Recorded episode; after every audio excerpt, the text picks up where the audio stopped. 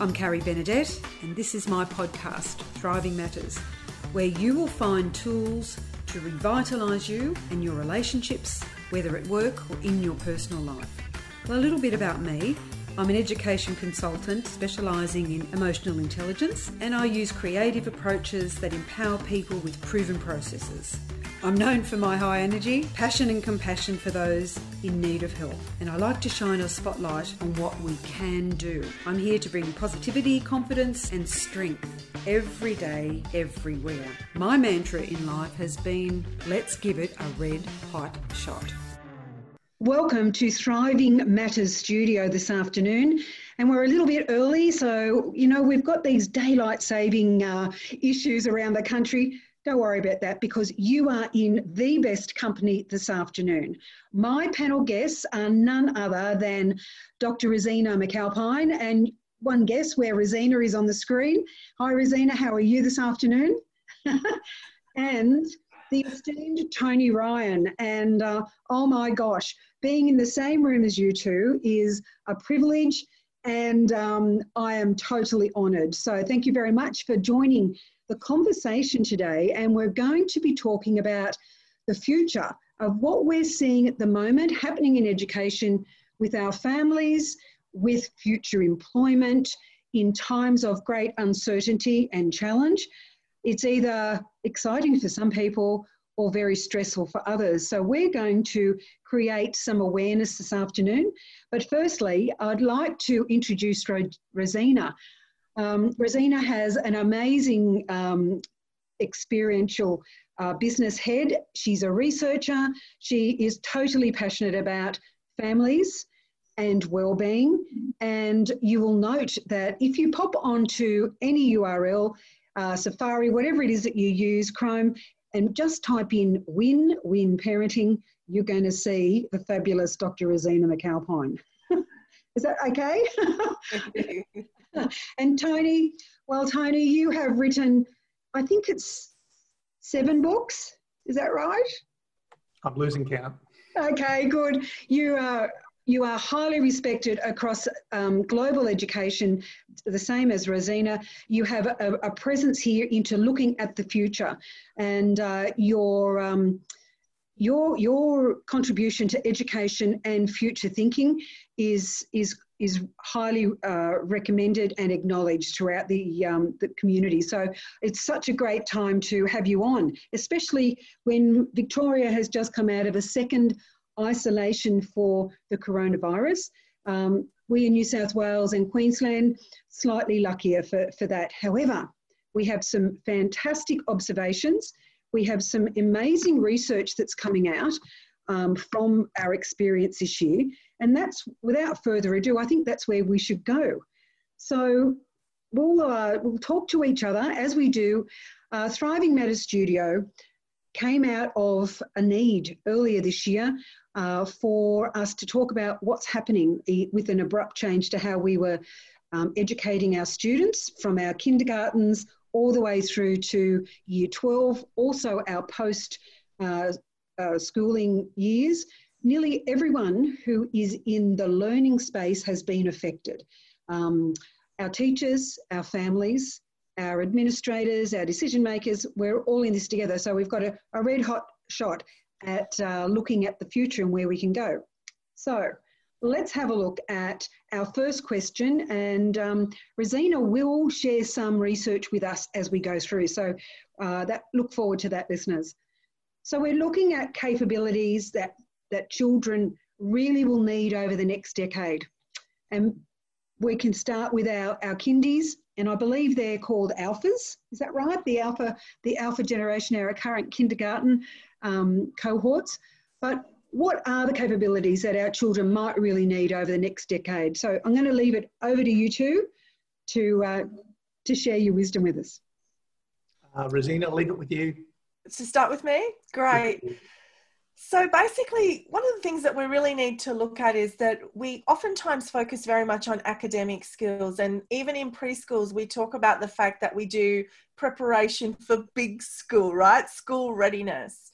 But really, what we need to be focusing on now is that it's not just that academics, those numbers, but we really need to be helping our children understand how to navigate the world in a successful way. So, capabilities like emotional regulation, which we know is something that takes mm. many, many years to learn. Things like resilience with the setback. You know, you're at preschool and someone takes that toy out of your hand. What happens next? You know?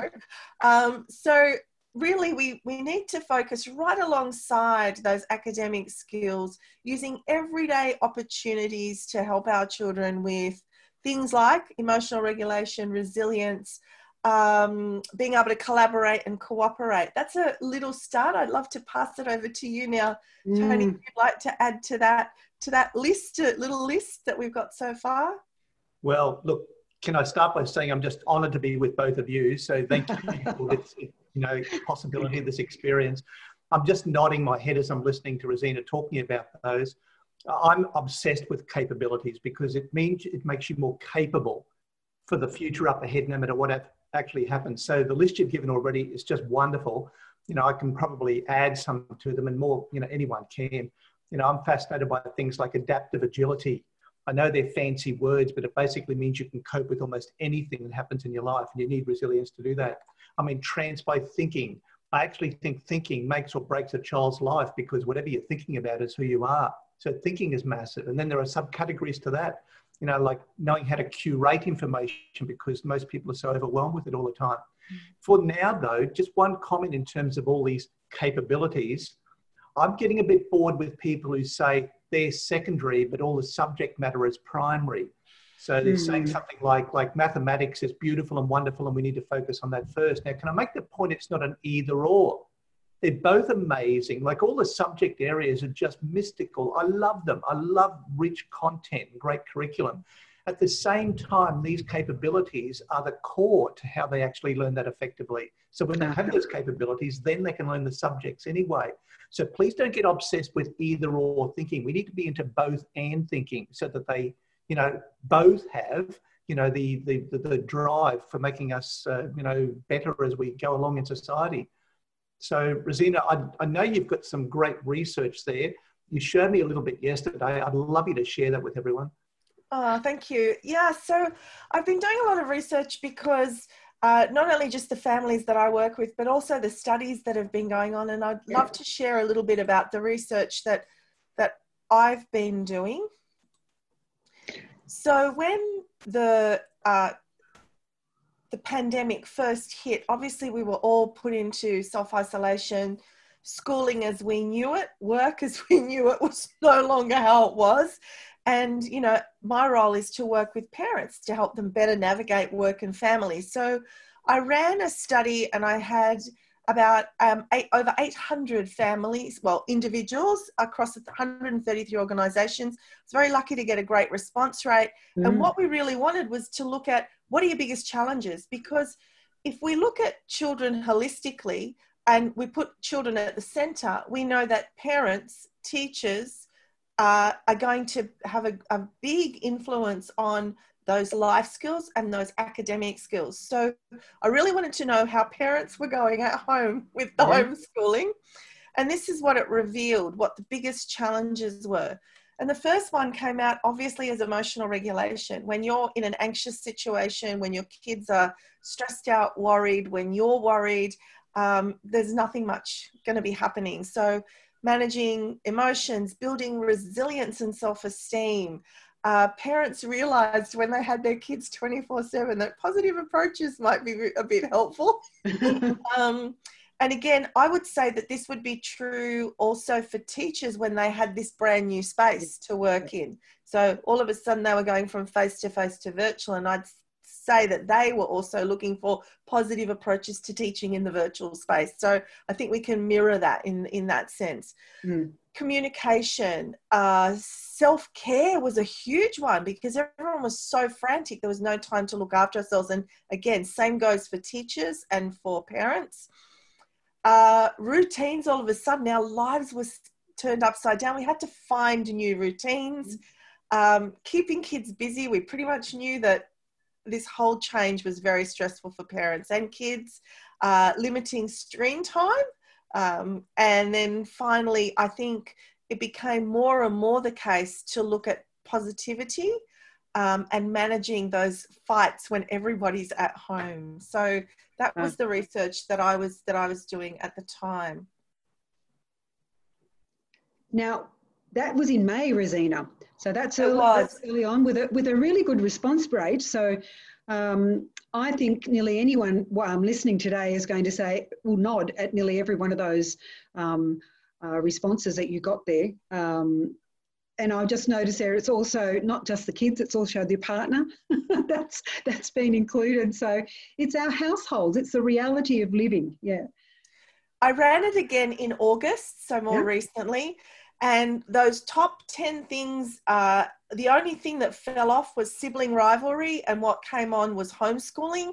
And the um, self care moved right up to the top as well because it became really clear that positivity and self care, as we went more and more into the pandemic, those were the, the mental health issues and the physical health issues started to really come out of the box.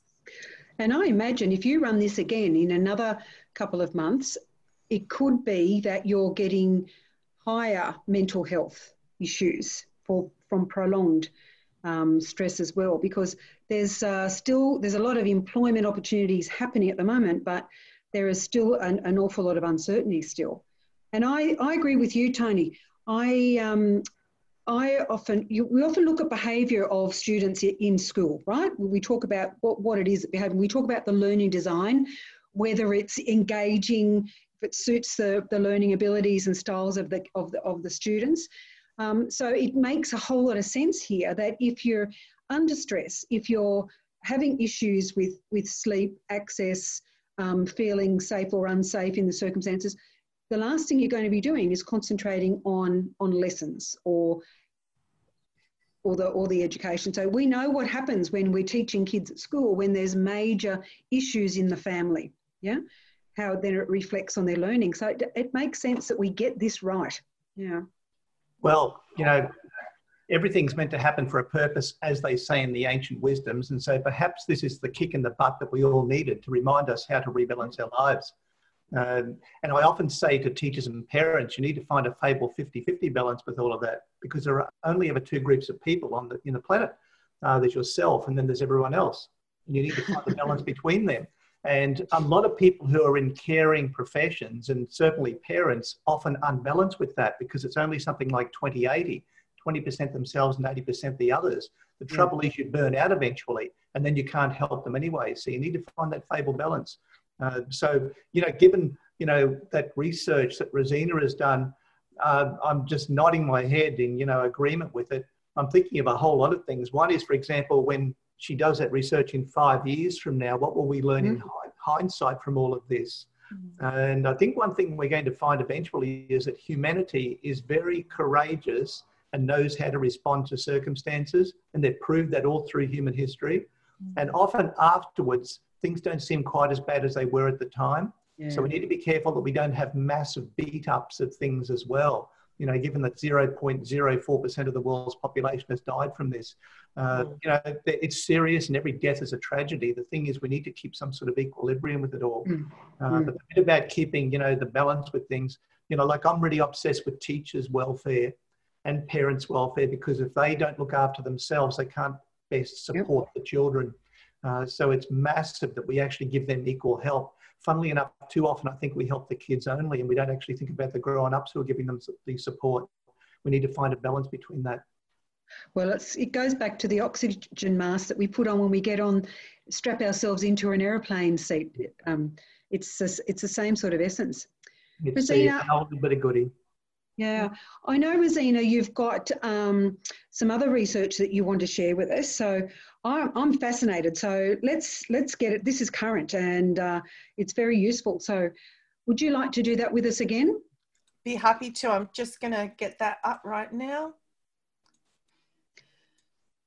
So, this is research that's been done in the UK, and then I'm going to talk quickly about some research that was done in Australia, much closer to home. But this is a really important research because it was a research centre that's set up and it's called CoSpace. and it stands for COVID 19 Supporting Parents, Adolescents, and Children in Epidemics. So that's their whole remit. That's what they look at. And over 10,000 parents have now completed the survey. Mm. And what are they finding? Parents and carers of primary and secondary school children have reported, and I'll bet if this was teachers, they would say teachers, parents, and carers um, have reported increased restlessness, fidgeting, poor attention, poor concentration, temper tantrums, more argumentative, and not being, you know, not doing what they've asked. And this is over and above the normal, what we expect with children um, because of the pandemic. And closer to home, we have some research that's been completed by the Black Dog Institute and the University of New South Wales. And their special look at the moment is on the mental health impact. Now, I yeah. think, Tony, you mentioned that, you know, thinking what's happening in our mind is going to, you know, like they say, if you think you can, you're right. If you think you can't, you're right. So, you know, that whole concept of, you know, really watching what our psychological well-being what we're thinking and what we're finding is of course that we looked at 700 adolescents 12 to 18 years old. They are particular at risk because we know as as we all know there are so many psychological physiological changes hormonal changes that are going through bodies at that stage they're mm. already uh, prone or subject to you know challenges of mental health social health but in addition to this stress what we're finding is elevated res, uh, rates of psychological stress negative impact on friendships family relationships learning hmm. physical mm. health and of course worse for adolescents who have already had past situations of anxiety or depression and importantly what's one of the key factors is that these increased levels of stress on parents or caregivers is also having a negative impact on on our on our children. So that's you know interesting research that we really have to pay attention to.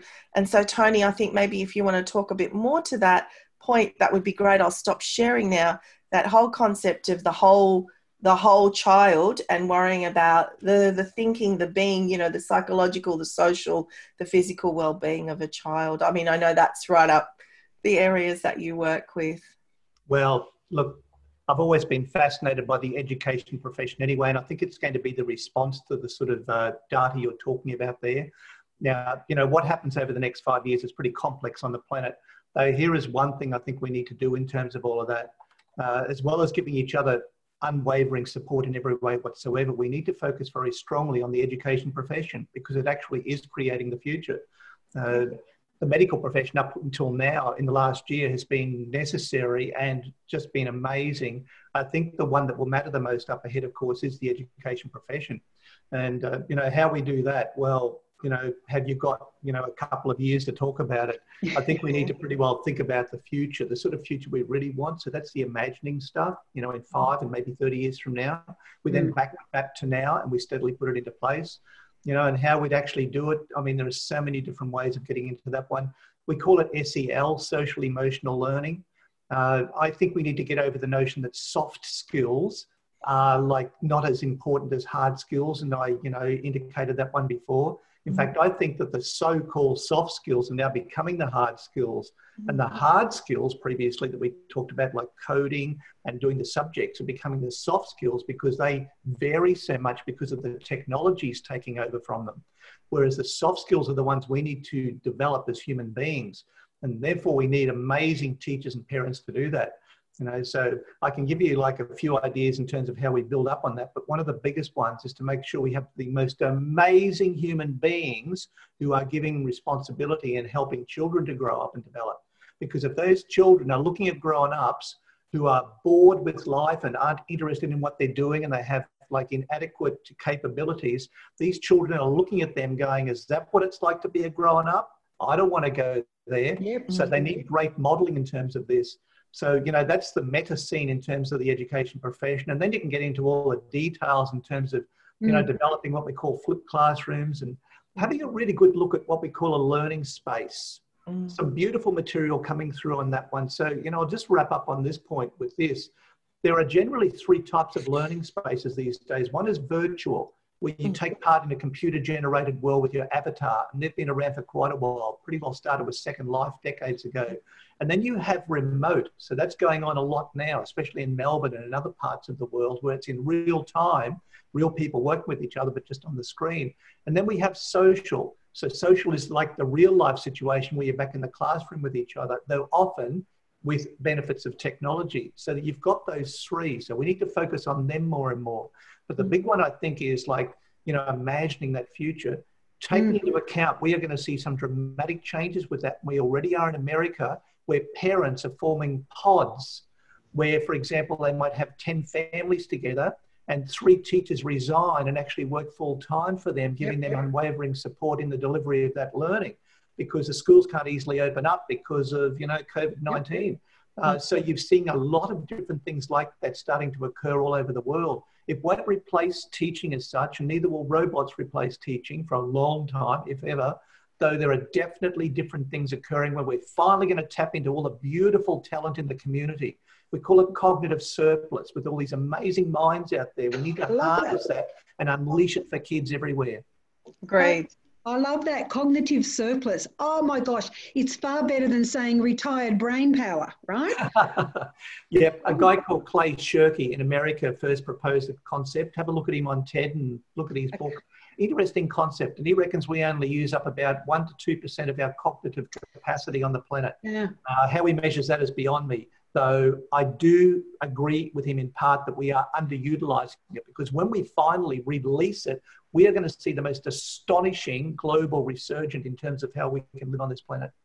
I agree. And I've been talking about intergenerational learning, uh, that yes. whole concept of intergenerational learning that we have never tapped into.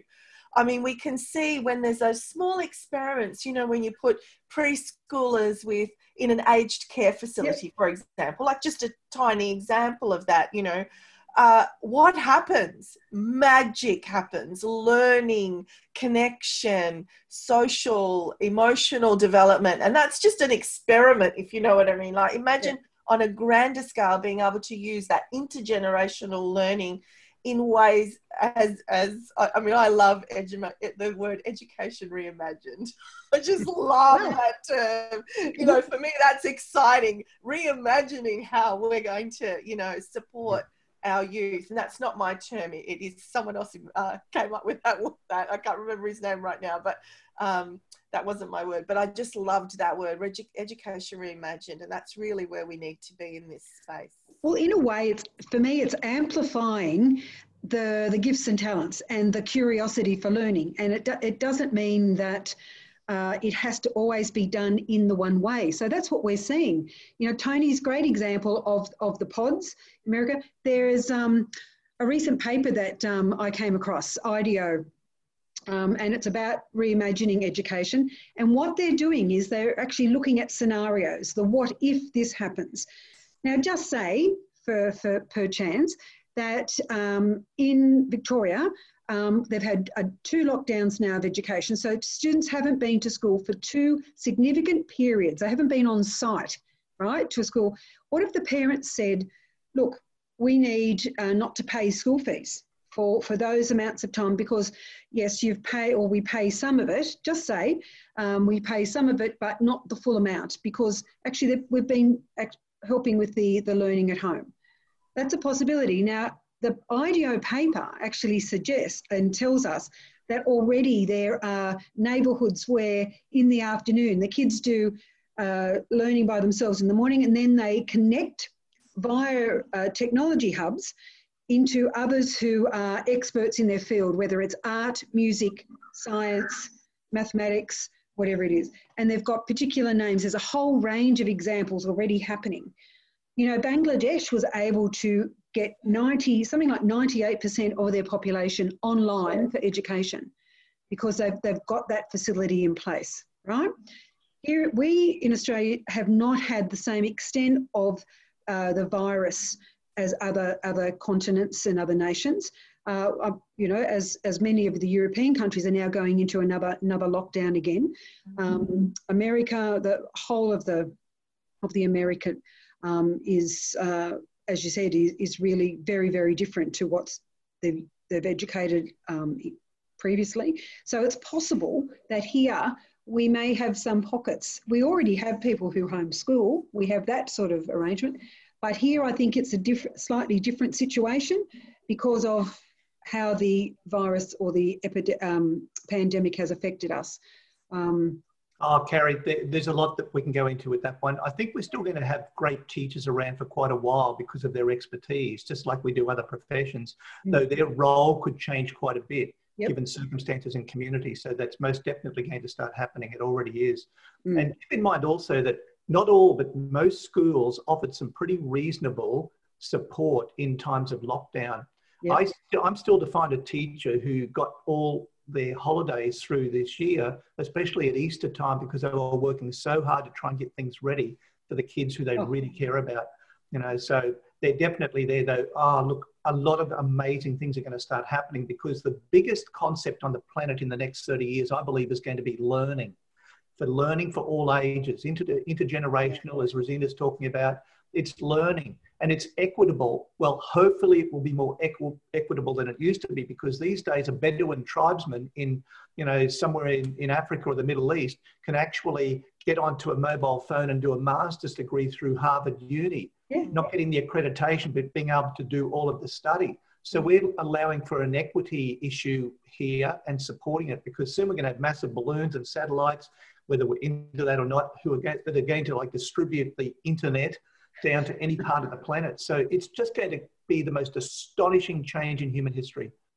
Yeah, I agree. And one of the things that I think is really important at the moment is, and you touched on that, Tony, and that is the welfare of teachers and parents. And if you don't have the skills for social emotional intelligence, if you don't have the psychological, the skills to support psychological well-being, then you can't teach it.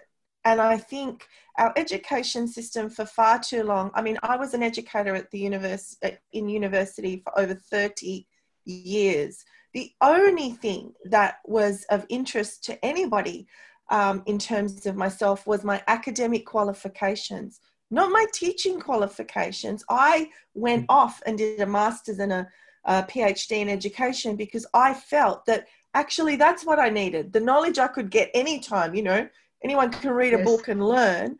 But what I didn't have is how do I engage my students? How do I actually create a learning space? How do I identify the students who are at risk and get them in and help them? And it was through those mechanisms, doing those really focusing on what does education mean, uh, looking at the whole child, not the academic child, you know, the, the whole person. Um, but I actually was just doing that self, if you know what I mean. That was myself pushing myself because I wanted to be a better teacher. And I think that we need to help our teachers, we need to help our parents, which is why our programs, like the win win programs, what that's all about is yep. empowering parents to empower their children. It's, it's that simple. Practical skills to support all of those skills that are going to give their children the platform because that's what it is. It's just a platform for life success. That's right. You know, look, Rosina, I love your work. I think it's just fantastic. I wish there were so many more doing that actively. You know, I'm thinking you would be just great with like coaching up teachers and supporting them to go out into communities more. Because too often I think we try and resolve issues with children within the school and then the parents mm. try and resolve it solely at home and yet never the twain shall meet. So we need to maybe have more active teachers out there who are probably going to blow a fuse at the thought of having to do more work. Though I think we have to adjust it and change it so that they help perhaps 10 families very consistently and mm. helping them with lots of different things, you know, in terms of physical wellness and well-being, psychological well-being, uh, and then then the children are more likely to learn more effectively. Big changes coming with it all. And I think so too. Well, that model, um, you know, if you've got an individual student with high needs, that model is usually in, uh, engages um, at, at, local school level. It's when we amplify that and include it into being a bigger community that I think the gold happens, where you've got some support. So, uh, watch this space. Tony, I like the notion of um, essential skills. Essential skills, not soft skills anymore, they are essential. So that, that could work as well. So yeah, I call them key life skills. They're just life skills. You want to go through life successfully? You need these skills, attitudes, character, you know, yeah. all those things. And I think, you know, the more uh, that's what I say to parents. If you if you help your child become empathic, a good communicator, a social citizen, someone that looks around them and says, What can I give to this world? What can I do to make a difference? We change the planet in one generation. That's it, one generation. Flap the wings. So, yeah. I know. So sorry, I, I'm the eternal optimist, but you know, it's through that through that empathy, teaching empathy, care, love, giving. Yeah. Those for me are key life skills. oh, look, you know, I'm smiling and nodding as you talk about it. Keep in mind that like most educators are totally into this because when I work in schools and I say to them, what's the one thing you'd most love to work on? It will be something like emotional resilience, emotional intelligence. That's what they want most. And too often then people denigrate that saying, oh, but you're supposed to do the hard stuff. Uh, on the contrary, you'll do the hard stuff more effectively when you've got all of that, you know, sorted as well. Oh, so, you know, that's, that's massive. It's just that important. The, the relation critical, aren't they? That you can't get. We, our schools, our, our education system is full of people at the moment. So that's unless we we're going to bring in robots, but they're they're people and we're relational. So.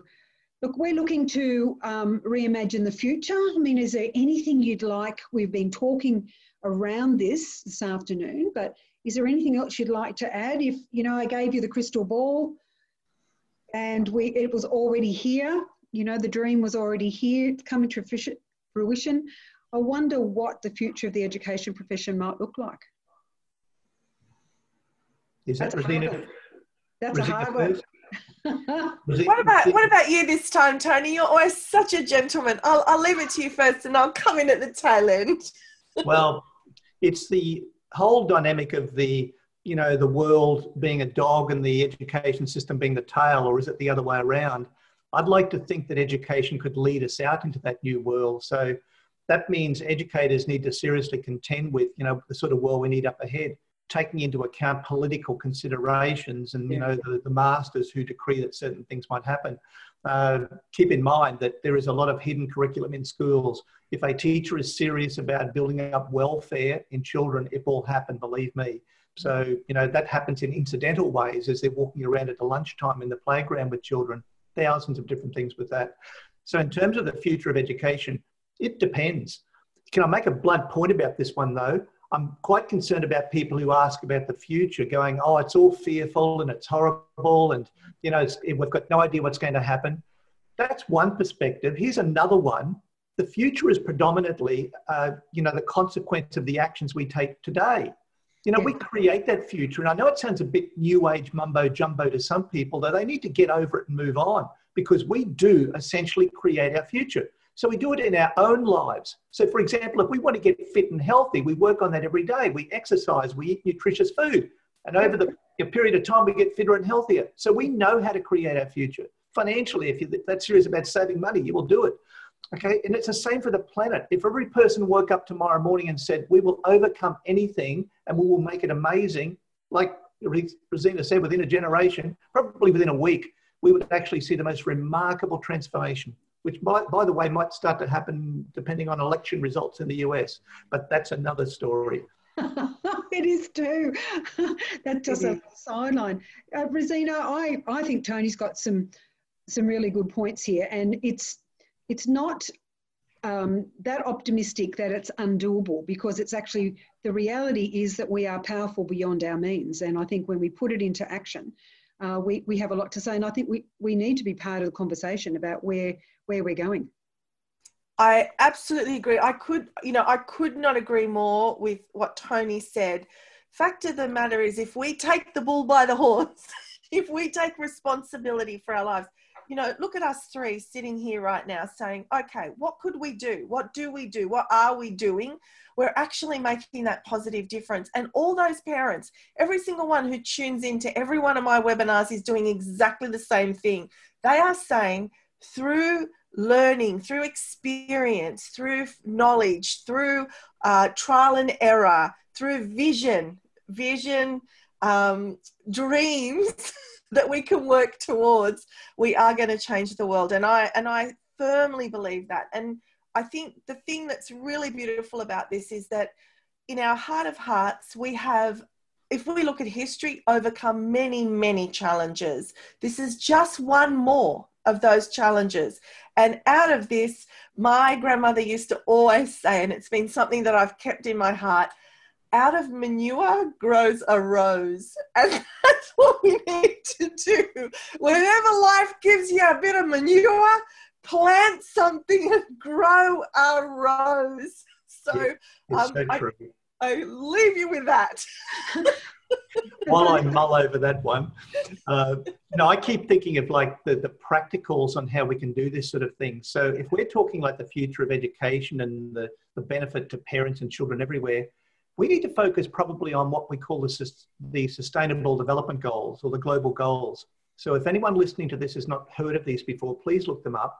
In 2015, 192 signatory countries agreed on 17 different goals to be developed over the next 15 years by the year 2030. And we'll make it happen because we previously had Millennium Goals. Now, if I had my way, I would set those 17 goals as the core to most curriculum around the world. Not yeah. only that, you would have children engaging in projects on that in terms of each of the 17 goals, maybe different ones that suit them. And you can align curriculum with this quite well. Yes, you can.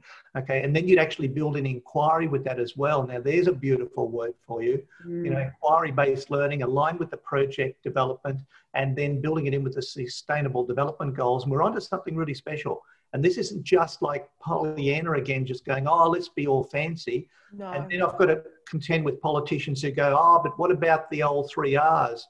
And I go, we're still focusing on the three R's. We still focus on the core stuff. It's just that we're using it in context so that we learn it more effectively. Yeah. Yeah. We can't sit isolated in a classroom and just have stuff drilled into us anymore. Kids won't take it. So it needs to be built into context. And they'll be more effective readers and they'll be more effective at mathematics when they build it into something that's real. So there's some thoughts in terms of the mm. future of education. I 100% agree. And you know, for example, m- my son wants to be a marine biologist, and at the school that he's at at the moment, you know, they allow the mathematics to be looking up statistics on that. The, you know, it's always around something that they're so passionate about, writing about it, researching it, because obviously they're going to do better. And, and I absolutely agree with you. And one of the things that I think is really important here is, you know, I I did integration and differentiation and Pythagoras and all sorts of things when I was at school. I can tell you now, in my 56 years on this planet, I've never used them.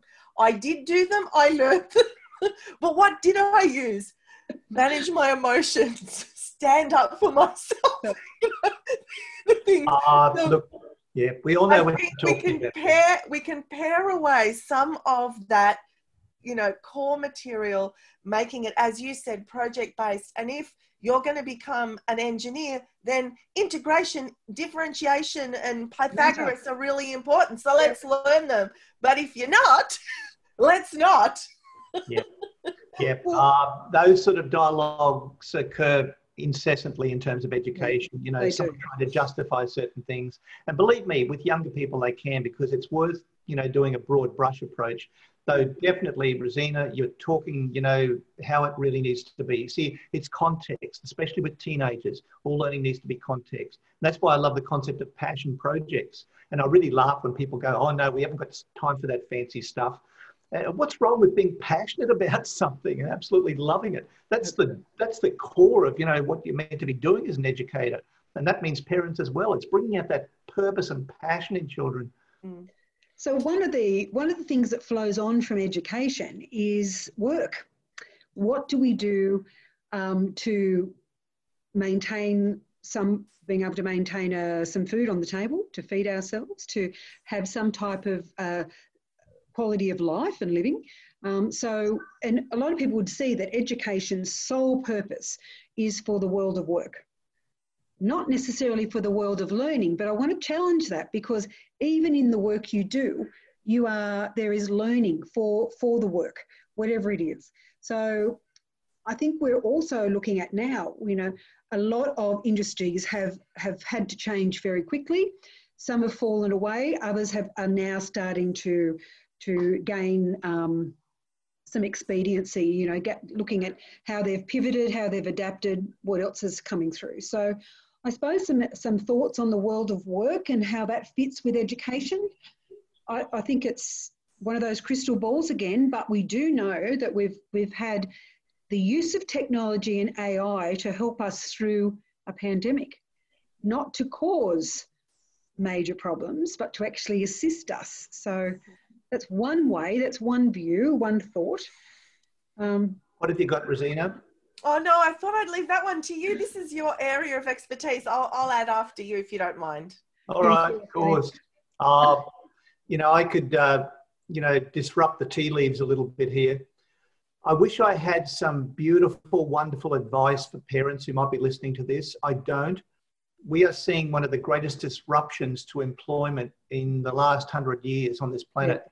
So definitely you still like support children as they do study and they do as well in school as possible and perhaps go on and do get further accreditation.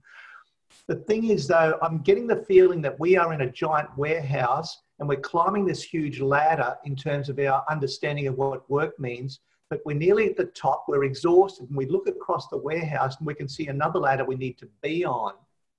And I think it's one hmm. that looks at work a different way so it becomes balanced with life. So education, yes, is meant to support children to get into work. It's also meant to support them living a more, you know, meaningful life.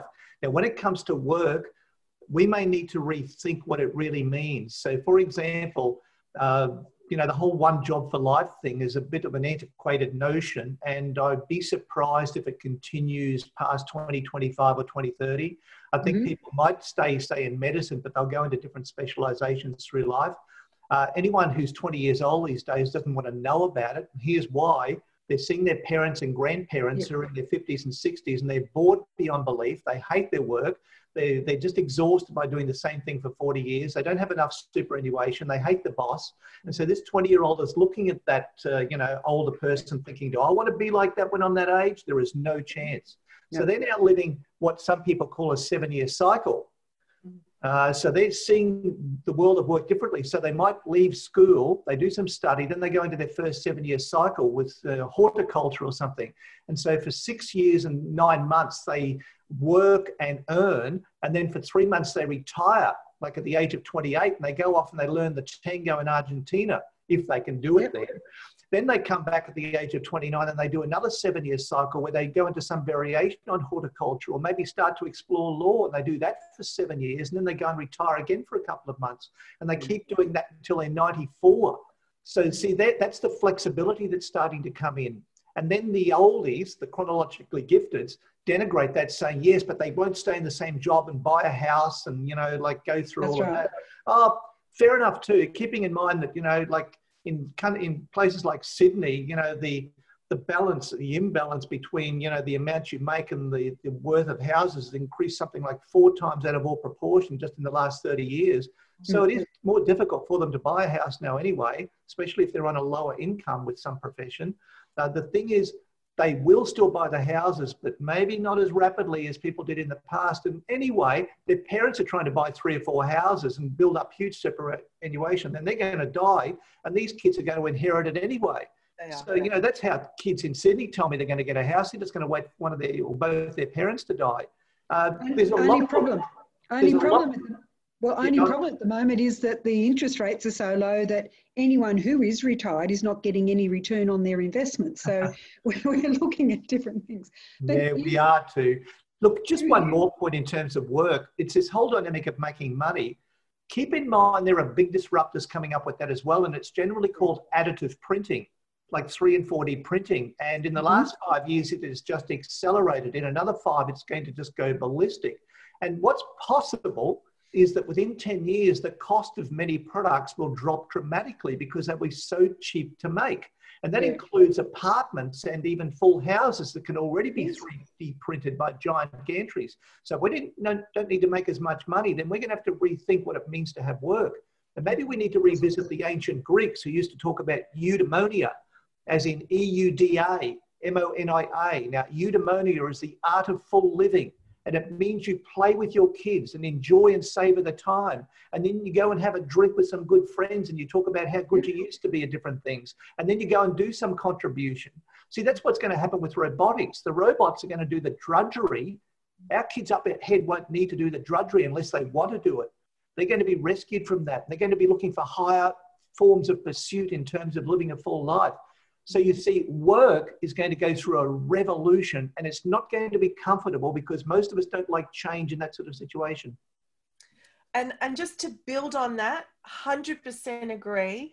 This brings us right back to the very first conversation we had is that knowledge is not going to help you there, but skills are transferable skills. Skills. So if you've developed a love of learning, just that, what stops you from going into that into that into that whether it be for work for pleasure? What, what mm. nothing stops you from doing that? And i think you know for me if i look at my own skills and i think i went to school to university what have i developed? A love of learning. Why could i change professions? Because of that. Sorry about my puppy in the no, background you know what, what, what you've both just done for me, um, and I think it was the ancient Greeks that, that uh, just triggered this. I mean, the Japanese have the um, concept of ikigai, and I've probably uh, pronounced it incorrectly depending on um, how you do it. But when you look at that, it, it's about where's your purpose, what the world needs now. Where can you make some money? What, what is it that you value that you can contribute? Um, so it, it's looking holistically around that. And I keep coming back to what I've heard you all say. We're actually talking connections bigger than ourselves. We're actually talking about m- moving into uh, different ways of living um, and also how we are being respectful of each other and also respectful of the learning. So the learning actually becomes more important than the economic status perhaps. So well, I think there's some big changes. when I said back at the start that learning will be the most important profession on the planet, governments are working this out. And if they keep adult learning going, it actually costs them less money to keep society going because when people right. are well educated, they're healthier in most cases. They make better choices in terms of mental and physical health.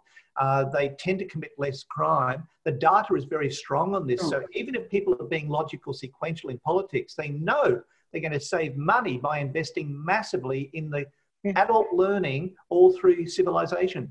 Yeah.